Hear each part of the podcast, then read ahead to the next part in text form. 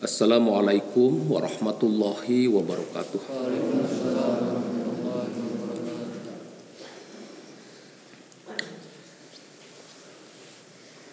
A'udzu billahi minasyaitonir rajim. Bismillahirrahmanirrahim. Alhamdulillahi rabbil alamin. Wassalatu wassalamu ala asrofil anbiya'i wal mursalin wa ala alihi wa sahbihi ajmain. Wa man tabi'ahum bi ihsani ila yaumiddin. Amma ba'd. Qala Allah Ta'ala fi kitabihil karim wa huwa asdaqul qailin. A'udzu billahi minasyaitonir rajim Bismillahirrahmanirrahim Innama ya'muru masyajidallah man amana billah ila akhiril ayah. Sadaqallahul azim. Qala Nabi sallallahu alaihi wasallam Man salaka tariqan yaltamisu bihi ilma syahalallahu lahu tariqan ilal jannah Al hadis sodakta ya Rasulullah. Pertama-tama dan yang paling utama kita panjatkan puji dan syukur kepada Allah Subhanahu wa taala.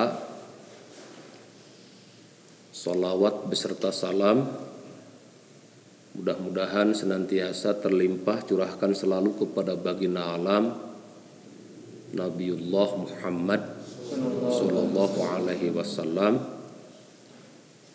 Tak lupa kepada para keluarganya, tabiin, tabiatnya, sahabat, sahabatnya, sampai kepada kita selaku umatnya.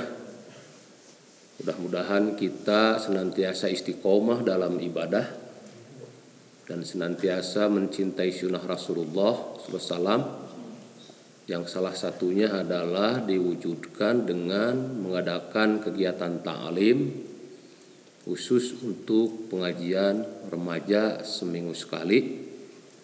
Mudah-mudahan kita semua di pertemuan ini mulai dari awal kita bertemu sampai dengan nanti kita berpisah pulang ke rumahnya masing-masing tetap disehatkan oleh Allah Subhanahu wa taala. Kemudian juga diberikan ilmu yang manfaat dan maslahat untuk bekal hidup dunia dan akhirat. Dan juga mudah-mudahan kita senantiasa diberikan umur yang panjang dan juga kita niatkan itu semua untuk beribadah kepada Allah Subhanahu wa taala.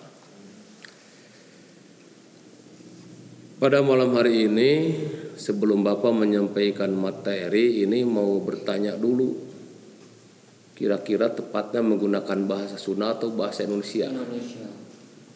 Bahasa naon? Campur gado.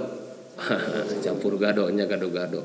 Ya, insya Allah masalah bahasa ya mungkin kalian juga ngerti bahasa Indonesia, bahasa Sunda, mungkin nanti selang-selang Bapak bahasa Inggris gitu. Supaya lebih apa namanya tidak jenuh dan lebih mengenal bahasa internasional itu. How are you?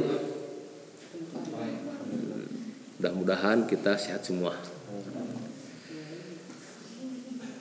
Anak-anak yang Bapak banggakan dan Bapak cintai, maaf Bapak panggil anak-anak ya. Tapi jangan diartikan anak SD, anak SMP, atau anak SMA. Kenapa demikian? Karena di mata Bapak kalian adalah murid Bapak semua. Karena yang hadir itu pasti terutama yang SMP, SMA itu pernah bertemu dengan Bapak di sekolah. Yang SMP-nya di SMP 2 Lembang pernah bertemu. Tetapi mungkin ada juga siswa SMP 2 Lembang karena setahun ini daring belum pernah mendengar bagaimana Bapak mengajar. Kalau yang sekarang yang SMA sudah bisa paham bagaimana gaya Bapak mengajar di sekolah. Nah, bagi mereka yang belum bisa mendengar gaya Bapak mengajar di sekolah ya sekarang tiba waktunya mendengarkan bagaimana Bapak memberikan sedikit banyak tentang materi di pengajian remaja ini. Syukur alhamdulillah di sini ada kakak senior kalian ini Areja. Beliau murid bapak yang paling pandai dulu di SMP 2 Lembang. Juga Ripaldi, Sudito ini juga. ya. Itu juga tuh Dewi Sons lah. Anaknya Teh Dewi itu juga murid bapak waktu di SMP 2 Lembang yang sekarang sedang menempuh pendidikan mudah-mudahan cepat menjadi sarjana dan ilmunya bermanfaat dan juga bisa menularkan ilmu-ilmunya di desa kita tercinta ini. Anak-anak yang Bapak banggakan dan Bapak cintai, pengajian remaja ini merupakan salah satu bentuk imarah masjid ya. Artinya apa? Ketika di suatu masjid ada pengajian remaja, menandakan masjid itu tempat berkumpulnya komunitas remaja yang cinta akan ilmu pengetahuan. Terlebih cinta akan ilmu agama. Ya idealnya memang di setiap masjid itu harus ada pengajian remaja. Nah untuk itu perlu juga diketahui bahwa pola pengajian remaja itu idealnya itu sebetulnya tidak mesti hanya malam Sabtu mesti nama setiap malam itu ya. Waktunya bisa sehabis maghrib sampai isya atau sehabis isya sampai jam 12 malam. Kelamaan. Ya. ya artinya sepada isya sampai jam 9 lah itu. Artinya kalau hanya sebatas seminggu sekali dikhawatirkan juga tambahan ilmu pengetahuan hanya sebatas itu. Tapi kalau setiap malam ada pengajian remaja dengan guru yang khusus tidak mesti guru dari luar desa tapi juga guru yang ada di kita itu pengajian kompak malam setiap malam. Malam ini misalnya malam minggu membahas fikih misalnya. Malam Senin membahas tauhid. Malam Selasanya membahas misalnya akhlak malam berikutnya misalnya mempelajari Al-Quran. Itu lebih mantap. Jadi jangan ada kesan kumpul remaja itu hanya malam Sabtu. Jadi jangan ada kesan kumpul remaja itu hanya malam Sabtu. Idealnya setiap malam kita kumpul. Dan kalau perlu juga nanti ditunjuk guru ngaji khusus untuk kiroahnya siapa? Karena Bapak yakin kalian itu kalau diberikan Quran belum tentu sudah betul semua bacaan Qurannya itu. Ilmu tajwidnya ilmu mahirjul hurufnya ilmu apalagi ilmu kiroahnya belum tentu itu. Padahal yang paling pokok itu itu sebetulnya bagi remaja itu yang paling pokok menguasai dulu ilmu-ilmu dasar seperti ilmu kiroah, ilmu baca Quran yang baik, fikih, karena fikih juga kan jarang diberikan. Karena kita artinya bukan orang-orang yang tumbuh berkembang di pesantren. Kalau orang-orang yang di pesantren itu dari tingkat SD udah memahami dasar-dasar fikih karena diberikan. Nah kalau di kita kan kita kapan belajar fikihnya? Untuk itu idealnya pengajian remaja itu bukan malam Sabtu saja. Tapi setiap malam kalian berkumpul sehabis maghrib ngaji. Deka bapak ngaji nama hamun bapak teh ayah acara. Badai kasaha kasaha nanti ditunjuk. Ini misalnya malam minggu pelajaran bahasa Arab misalnya itu. Jadi ada kemungkinan kalian bisa bertambah ilmu karena kalau mengandalkan hanya malam Sabtu, meskipun penceramahnya dari luar dan sebagainya, materi hanya begini-begini itu hanya mengarah kepada pembentukan akhlak saja. Sementara ilmu yang pokok seperti ilmu Al-Quran, jarang dipelajari, nanti kamu sampai kapan pun gak akan paham baca Quran yang benar itu. Coba acungkan tangan yang sudah betul-betul paseh membaca Quran angkat tangan di sini. Tong era-era ngacung we. Cung yang baru lancar membaca, angkat tangan. yang baru lancar membaca. Cung anu can bisa ngaji seetik-etik acan. Daya. Nah, ini kan artinya kalian secara persentase mungkin bisa dikelompokkan. Ada yang baru belajar Quran itu membacanya masih agak ege. Ayah nu agak ege kene baca Quran nah, ada juga yang sudah mendekati kelancaran sebagian kecil sudah lancar dengan ilmu tajwidnya ilmu mahrojnya. Saya tanya Dito, sudah lancar ilmu tajwid dan mahroj? Nah itu karena habis kuliah itu bisa tajwid mah itu bahayanya. Nah ini ini contoh begitu. Jadi kalau setiap malam belajar Quran, fikih dan sebagainya, maka yang diharapkan itu kalian setelah akhir masa remaja ini mendekati masa usia dewasa sudah paham Quran Paham dalam arti bukan menerjemahkan, itu terlalu tinggi. Bacaannya yang benar. Mahrojnya, tajwidnya. Yang kedua, kalian sudah paham tata cara ibadah pokok seperti sholat.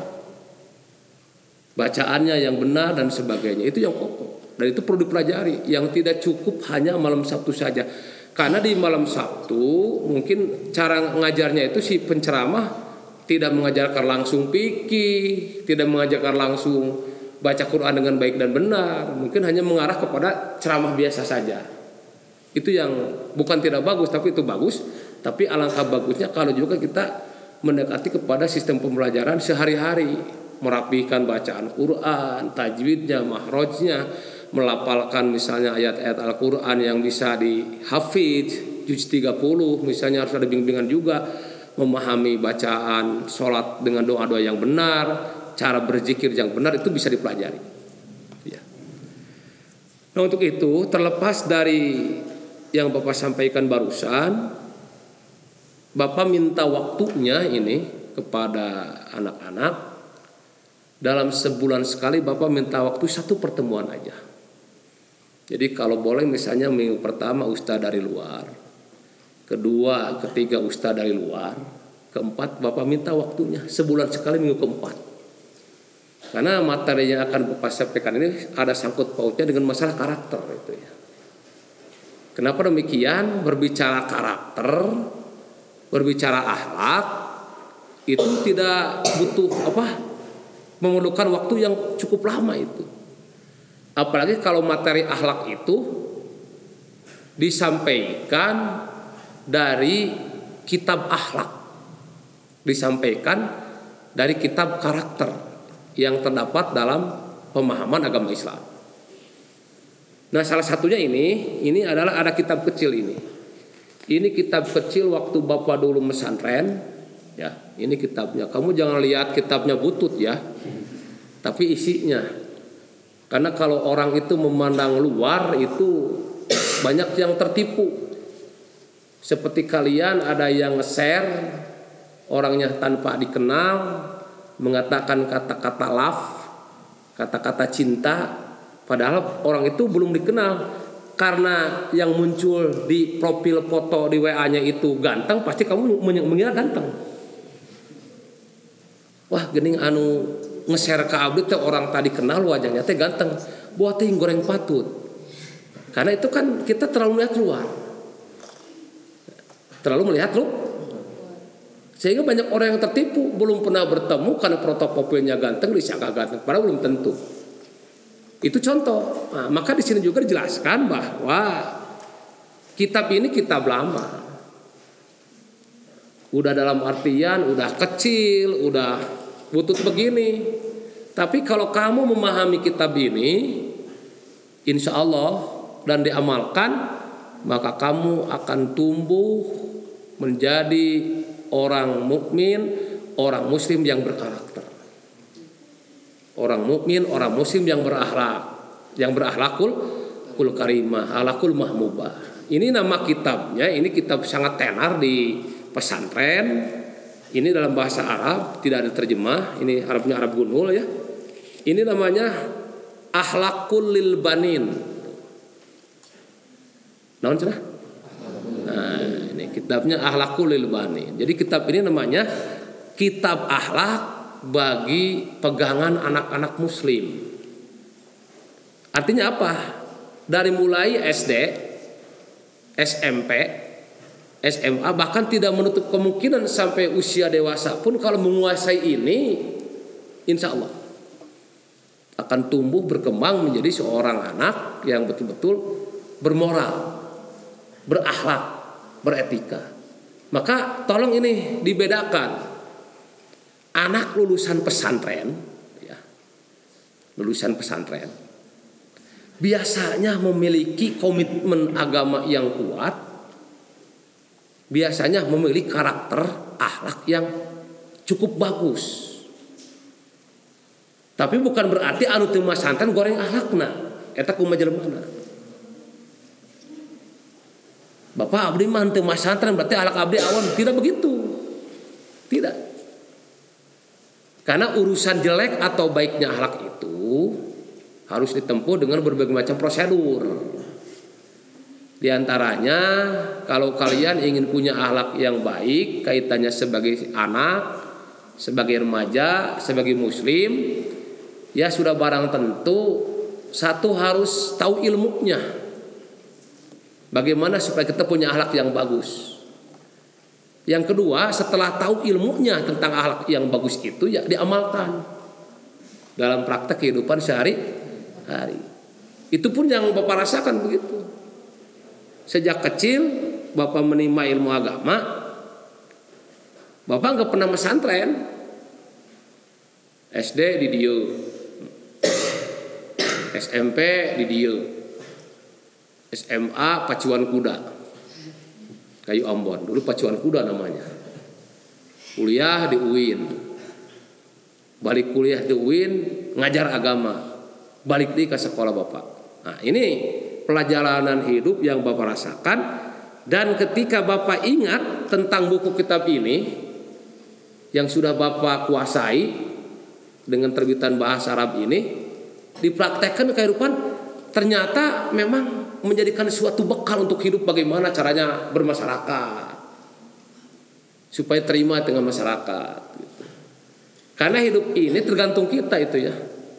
Hidup tergantung ya kalau kita mau melaksanakan akhlak yang baik dalam kehidupan ini ya kita akan memperoleh hikmahnya terbaik Sebaliknya kalau kita misalnya menjauhi akhlak yang bagus ya kita juga akan merasakan keburukan dari perilaku kita yang buruk tersebut.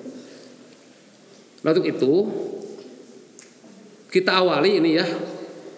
Yang pertama yang diterangkan di kitab ini ya, tolong disimak ya.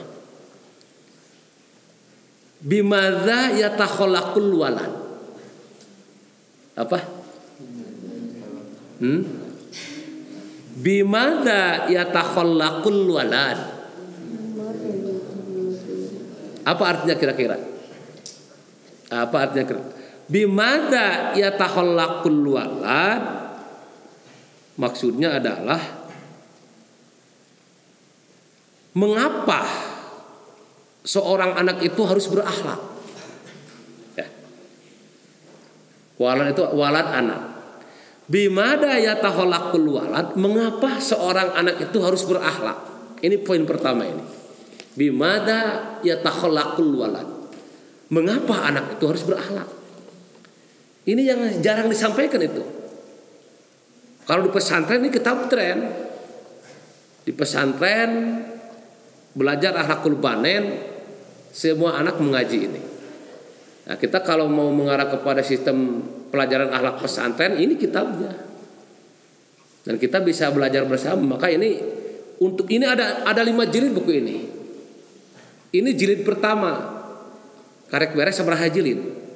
acan saja jadi acan karek nomor hiji kitab ini juga yang jilid pertama ini sampai poin yang ke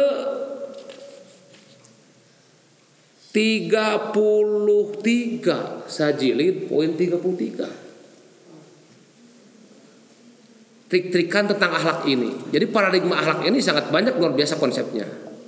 Nah, kita di pertemuan ini baru membahas nomor satu bimada yatakhallaqul walad. Mengapa anak itu harus berakhlak? Coba Dito. Mengapa anak harus berakhlak? Kita diskusi aja. Silakan. Eh, supaya bisa menentukan arah hidupnya Pak. Hmm. Supaya bisa menentukan arah hidupnya. Bagus, jawabannya bagus. Ya. Coba siapa lagi yang mau menjelaskan mengapa anak harus berakhlak? Coba dolar. Silahkan.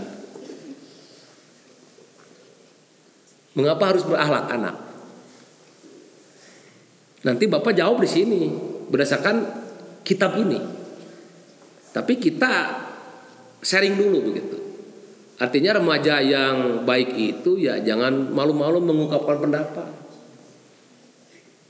Ulah ah Abdi masih salah, entong sieun salah ada diajar. Justru diajar mah harus mau belajar dari kekurangan kita untuk menjadi sempurna jawabannya itu. Coba ada yang tahu? Ripaldi coba, mengapa harus berakhlak? Ini kan pertanyaannya seperti sederhana, seperti ringan, tapi hese jangan jawab nak. Sulit untuk mengemukakannya begitu. Betul tidak? Ringan. Mengapa anak harus berakhlak? Tapi menjawabnya bingung. Erapok. Hese ngeluarkan kata-kata anak. Ini jawabannya bagus. Supaya kita punya arahan dalam hidup. Oke. Okay. Ngan lamun teu sesuai jeung di dia lain hati salah. Ya. Bukan berarti nah apa geuning teu sesuai jeung anu dina kitab kata bukan berarti salah. Berarti itu melengkapi. Karena orang itu menafsirkan akhlak itu bermacam-macam. Sehingga ketika orang dikatakan mengapa anak harus berakhlak, salah satu jawabannya tadi supaya kita punya arah. Betul karena dengan akhlak itu kita akan terarah kehidupan untuk jalan yang baik, yang baik. Gitu. Nah jawaban di sini mohon disimak ya karena ini bapak ceramah di depan anak-anak ya remaja gitu yang perlu juga ditekankan masalah akhlak Biasa Bapak kan ceramah di intansi, di Sespim, Polda, Pusdik, Sesko AU, Brimob, BRI dan sebagainya itu ya untuk orang-orang dewasa, untuk orang-orang intansi yang kadar pendidikannya juga ada yang S1, S2 bahkan S3. Bapak hanya S1 tapi Bapak bisa berceramah di depan profesor dokter bahkan itu. Enggak apa-apa itu karena kita keilmuan yang berbeda. Itu. Nah, di sini jelaskan mohon disimak yajibu alal waladi diwajibkan kepada setiap anak ya diwajibkan kepada setiap anak ayatakhallaqo bil ahlakil hasanah untuk membiasakan akhlak yang baik min sigorihi semenjak kecil. Ini ini, ini inti. Ini inti apa yang urusan Bapak baca? Bahasa Arab nah. Kira-kira bisa ditangkap nggak? Dalam bahasa Indonesia, kira-kira apa maksudnya barusan? Diwajibkan kepada setiap anak untuk membiasakan berakhlak yang baik semenjak kecil. Jadi ngebiasakan akhlak baik teh semenjak kecil, bukan geus aki-aki. Contoh begini, saya mau tanya ini ya kepada kalian ini kita bersikap jujur saja ya. Apakah di kita masih ada orang tua kita yang tidak berpuasa? Masih ada kan? Apakah masih ada orang tua di sekitar kita yang gak sholat? Masih ada. Kenapa begitu? Ini pertanyaan. Kenapa? Bahkan orang tua kita sendiri pun gak pernah sholat. Kenapa? Ini masalahnya. Kenapa? Padahal anaknya rajin sholat. Ya. Kok bapaknya nggak sholat? Anaknya puasa, bapaknya nggak puasa. Kenapa begitu? Ini mohon mohon mohon maaf bukan berarti bapak menyindir kalau orang tua kalian nggak sholat, bukan. Kalau orang tua kalian nggak puasa bukan menyinir, ini kenyataan di lapangan begitu. Ya, kenapa? Ternyata setelah diteliti ada orang tua yang tidak sholat, ada orang tua yang tidak berpuasa dengan alasan itu kuat karena dia tidak tidak membiasakan melakukan hal itu sejak kecil. Jadi bapak mengajari sistematis itu. Ini ini supaya supaya ngerti ya. Karena orang tua kalian nggak pernah belajar sholat sejak kecil, nggak pernah belajar puasa sejak kecil, maka ketika menjelang dewasa, menjelang tua pun agak malas untuk sholat. Bahkan tidak pernah sholat sama sekali. Meski ada sebagian orang tua kita yang baru sholat setelah usianya mendekati kuburan gitu usianya mendekati kuburan 50 60 baru sholat. Alhamdulillah ya masih ada yang bertobat begitu. Artinya kan sisa umur hidupnya itu lama enggak sholatnya daripada sholatnya. Artinya kalau sejak kecil sholat ini yang bapak rasakan begitu. Ini bapak mulai belajar sholat dulu itu ya usia ya 8 tahun begitu 8 tahun Bapak rasa dari 8 tahun udah balik, udah ingat sampai sekarang yang baru usia 47 tahun ini Bapak Alhamdulillah belum pernah meninggalkan sholat satu waktu pun. Kenapa? Karena ketika kita sejak kecil sudah merasa itu sangat penting bagi kita, kita akan merasa berdosa untuk meninggalkannya. Ini yang pokok. Jadi ternyata wajib kepada setiap anak ini ya untuk membiasakan akhlakul karimah semenjak kecil. Nah usia begini, ini. kalian dianggap kan masih remaja, remaja dalam pengertian remaja itu ya mungkin kira-kira usia lepas SD lah. Secara umum lepas SD sampai lepas SMA. Di SMA itu lain remaja deui orang dewasa. Mun bapak remako remaja kolot. Ya. kalau bapak remako remaja kolot. Ya. ini kalau areja dito dan itu artinya udah mendekati usia dewasa. Itu remaja. Jadi bapak panggil anak itu karena memang semuanya belum berumah tangga itu. Belum berumah tangga. Kalau sudah berumah tangga bapak agak sungkan memanggil anak gitu Nah ini artinya penting bagi setiap anak memiliki akhlak yang baik itu sejak kecil. Kenapa? Ini ada penjelasan di sini. Liya Isa mahbuban fikibarihi. Ini ya.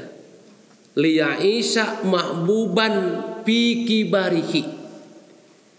Yang pertama anak harus punya akhlak bagus sejak kecil. Yang pertama, liya isa mahbuban pikibarihi supaya hidupnya dicintai ketika sudah gedenya.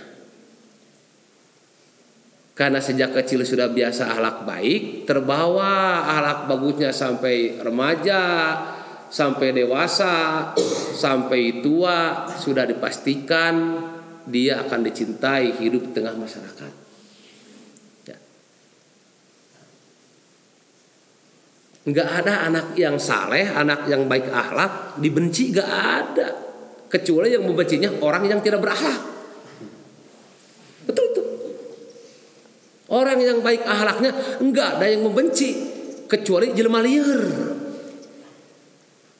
Jelema anu ahlakna goreng, anu ngewak anu ahlakna alus. Gak ada itu. Pasti dicintai.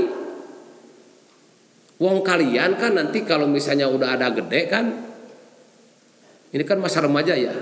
Remaja kan pubertas. Pubertas itu ya mulai ada indikasi mendekati menyukai lawan jenis gitu. Itu remaja cirinya. Bahkan ayo apa kelas genap SD oge. Gus ayah anu bobogohannya. Ya, itu kan indikasinya begitu. Remaja itu identik dengan pubertas. Terutama remaja awal. Yang diawali dengan menstruasi. Tahu sih? Wah, ini apa kalau gitu mah. Jadi awalnya menstruasi itu remaja awal. Itu pubertas. Yang indikasinya mulai menyukai lawan jenis. Dan ketika si remaja itu udah mulai menyukai lawan jenis, maka yang ada di benak matanya bagaimana kalau saya itu mendapatkan seorang teman khusus yang baik ahlaknya. Karena naluri manusia yang baik pengen punya teman khusus yang baik ahlaknya. Inti ke itu. Pasti ketika udah dewasanya karena sejak kecil memiliki akhlak yang baik ya baik, dicintai, disukai, dipuja, dikagumi banyak orang. Seperti Bapak dulu banyak yang mencintai Bapak itu. Ya, ya mungkin pendekatannya bukan karena wajah, akhlak. Jadi mama gampang hiji pun pinter, tanya. Pinter, pinter ngaji nah, pinter dina sekolah nah, getol ibadah nah, sholat na oge rajin, kemudian juga ke orang tua bagus di masyarakat tidak pernah ternodai dengan perilaku tercela itu banyak yang mencintai. Banyak itu. Banyak yang menyukai. Karena orang baik itu pasti memandang kepada kebaikan akhlak. Jangan heran kalau di masyarakat ketika ada anak yang memang dibenci di masyarakat itu karena akhlaknya buruk ulin keluar di jam 7 batur madaring usum daring kieu. Ieu mah HP alus kuota pinu keluar ti imahana jam 7 balik-balik maghrib. Ngabsen daring henteu ngerjakeun daring henteu. Akan dibenci sanu panggalana benci? Guru Pasti guru panggilan benci sebab punya data kenapa anak ini nggak ngabsen, nggak ngerjakan tugas. Padahal kuota mah pinu. Dipakai naon, pakai main game. Atau pakai nggak-download dan sebagainya, pakai lajo YouTube. Nah, itulah berarti ada penyimpangan dari akhlak itu. Nah, itu jadi ternyata khasiatnya yang pertama liya isa mahbuban piki barihi supaya nanti hidup di masa tuanya dicintai. Ya, jadi kalau kalian pengen dicintai, disukai, dikagumi banyak orang, ya itulah yang pertama miliki akhlak yang baik semenjak kecil. Yang kedua ini ya. Yardo anhu rabbuh. No? Yardo anhu rabbuh. Orang yang memiliki akhlak mulia, akhlak baik semenjak kecil, maka yardo anhu rabbuh akan diridoi oleh Allah. Akan diridoi oleh Allah. Allah. Allah ridho kepada anak-anak, kepada remaja, kepada pemuda yang memiliki akhlak mulia. Itu sangat diridoi. Yang ketiga, wa yuhibbuhu ahluhu. Wa yuhibbuhu ahlu akan dicintai keluarganya. Jelas tuh. Akan dicintai keluarganya. Satu apa tadi? Satu. Satu. Yang pertama tadi. Supaya dicintai ketika nanti berusia dewasa. Yang kedua diridhoi oleh Allah. Yang ketiga dicintai keluarga, disukai itu. Malah aya indung bapak anu ngewa ka budak anu bager, malah aya aya lain indung bapak anu gelok mah. Malah aya rata-rata menyukai. Apakah kalian pernah dimarahi oleh orang tua? Pernah atau sering? Kenapa? Kenapa dimarahi? Ya kita punya akhlak yang suka berontak, suka melawan, tidak mengindahkan norma-norma di tengah keluarga itu. Maka orang yang berakhlak mengindahkan norma itu. Mengindahkan prinsip-prinsip kehidupan di mana pun berada, baik prinsip kehidupan di keluarga, sekolah dan juga masa masyarakat. Maka dicintai itu orang yang baik akhlak itu. Yang ketiga, keempat ya, wajami'un nas dan juga dicintai banyak orang. Dicintai banyak banyak orang. Jadi khasiat dari orang harus punya akhlak sejak kecil yang baik. Satu, tumbuh menjadi orang dewasa menjadi orang tua yang dicintai. Dua, akan mendapatkan keridhaan Allah. Tiga, dicintai keluarga. Empat, dicintai masyarakat. Itu hikmahnya, keutamaannya. Ada pertanyaan lu sampai sini? Silakan kita sharing saja. Atau lanjut dulu aja ya. Lanjut dulu aja. Kita dua poin saja dulu atau poin pertama aja. Kemudian wayajibu alaihi aidho mohon disimak.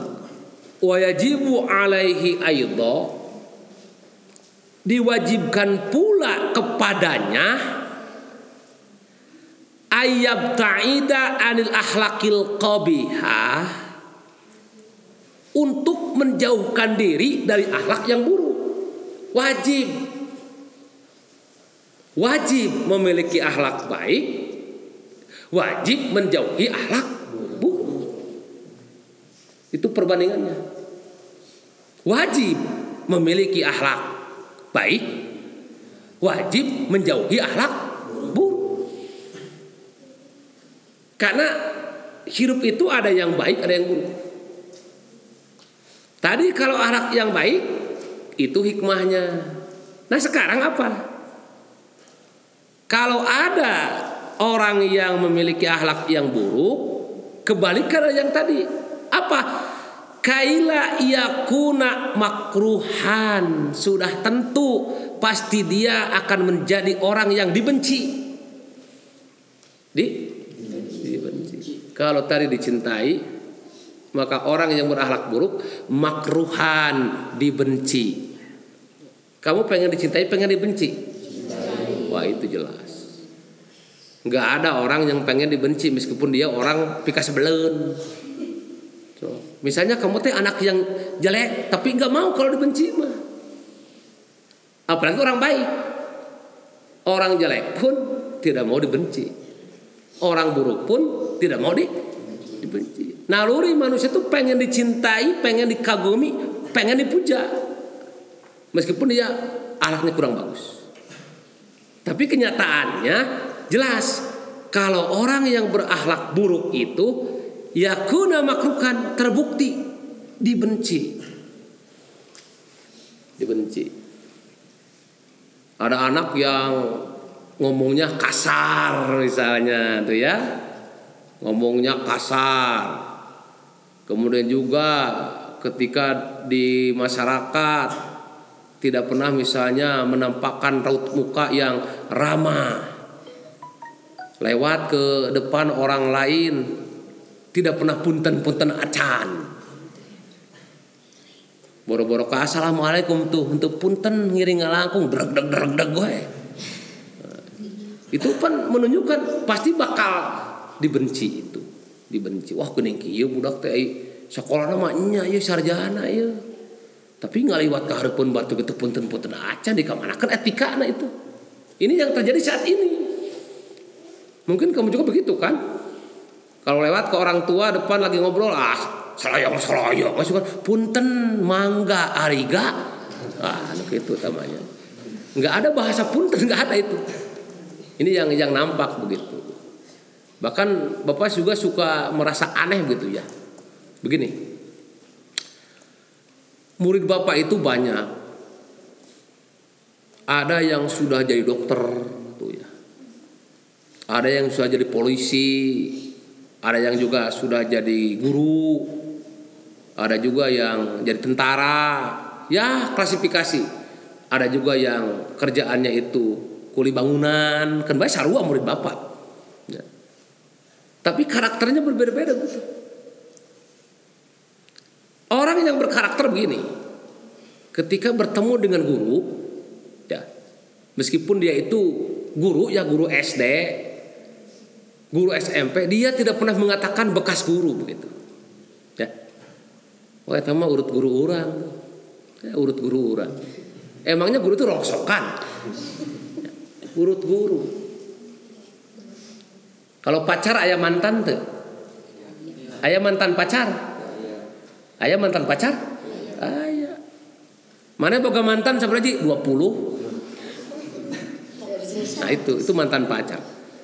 Tapi guru gak ada mantan guru. Perlakuan kepada guru, meskipun guru itu ngajar kita waktu SD, SMP, SMA, meski kita udah menjadi orang penting tetap begitu. Kita bisa seperti ini karena jasa guru. Tapi perlakuannya ada rupa-rupa. Contoh begini, ya Bapak suka bertemu dengan murid Bapak ya. Perlakuannya berbeda. Ada yang Assalamualaikum Pak, masih emut ke. Oh iya. Rupanya ingat, namanya lupa. Karena terlalu banyak. Ayahnya yang pura-pura gak tahu ketika bertemu Bapak. Padahal yakin tahu tuh. Pura-pura gak tahu. Babariuran gitu kau mau usum masker mah masker kan diberikan ka dieu tah sin katempo ada yang begitu. Itu klasifikasinya bukan hanya mereka orang yang lulusan SMP ada orang yang lulusan sekolah dari UPI lulusan sekolah dari mana yang Bapak tahu banyak yang bertemu dengan Bapak itu kadang-kadang buang muka. Apakah malu? Apakah memang sudah tidak menghargai lagi Bapak sebagai gurunya? Itu karakter. Yang miris begini. Bapak punya murid lulusan SMP 2 terbaik itu. Ku bapak teh pun teh 85 we agama teh. 80, 80, 85. Ya, ku bapak teh. Si A. Perempuan lagi yang kedua ada murid bapak yang kuba ku bapak di SMPT paling dikasih nilai pas-pasan karena perlakuannya agak agak centil. Minum dipanggil ku BP karena bolos nilainya kurang wae tangga ngejakeun tugas. Tapi apa yang terjadi? Anu ku bapak dibere punten gede 80 80 nuku bapak dianggap jelema soleh. Panggil bapak ngabarir tapi anuku bapak dibere penten pas-pasan sama bermasalah. Bapak dua meter guys bapak emut kena ke abdi ada apa ini? Ada apa? Ternyata bapak suujon hmm, si imam mungkin lagi bakal ternyata bisa terbalik begitu. Praktek telepon bisa terbalik. Tapi bapak tidak suujon dalam artian dia sudah mulai lupa mungkin era pangijeng bapak. Ada juga murid bapak yang kerjaannya itu kuling aduk. Tapi dia punya mental yang kuat, Pak. Emut kere ke abdi, emut hmm, Pak, adi mah ngaduk lulusan SMA teh kan bae berarti batan ngawaduk macam teh. ngaduk gawe teh kitu ukurkan macul gitu kan berarti batan ngawaduk cenah kitu tah. Aing ngaduk mengarah duit. Artinya kan ada profesi karena pekerjaan itu apa pun yang penting hak halal itu di mata Allah apa apa begitu ada juga yang jadi polisi pernah bapak waktu di Polsek Cibenying tuh namanya itu sekarang dia sudah letnan ya letnan Edwin tuh ketemu bapak dia di Sespim Timur rumahnya itu pak emut kena ke abdi emut yang teh kamu lamun raktir bapak ngabaso mah emut pisan teh Ayo kenapa orang bakso tuh. Bakso atau bapak ditaktir tah. 20 ribuan tah. Bukan lain bakso wungkul, kerupuk, minuman anak. Itu kan bisa 20 ribu tenan naon ya. Bakso na 10 ribu sama mangkok kerupukna, kuah kue na minuman anak 20 ribuan tah. Wih teh, Pak, iya kang rokok dibuka teh 100 ribu. Alhamdulillah. Artinya Bapak tidak menginginkan begitu, tapi ketika melihat anak didik bapak sukses oh gening murid saya teh sukses ayah nunggu ses dua. Ayah nunggu ses dua. Bahkan ada yang sedang dokter sana jadi bapak sih tapi bapak minder? Kenapa itulah yang namanya dinamika kehidupan?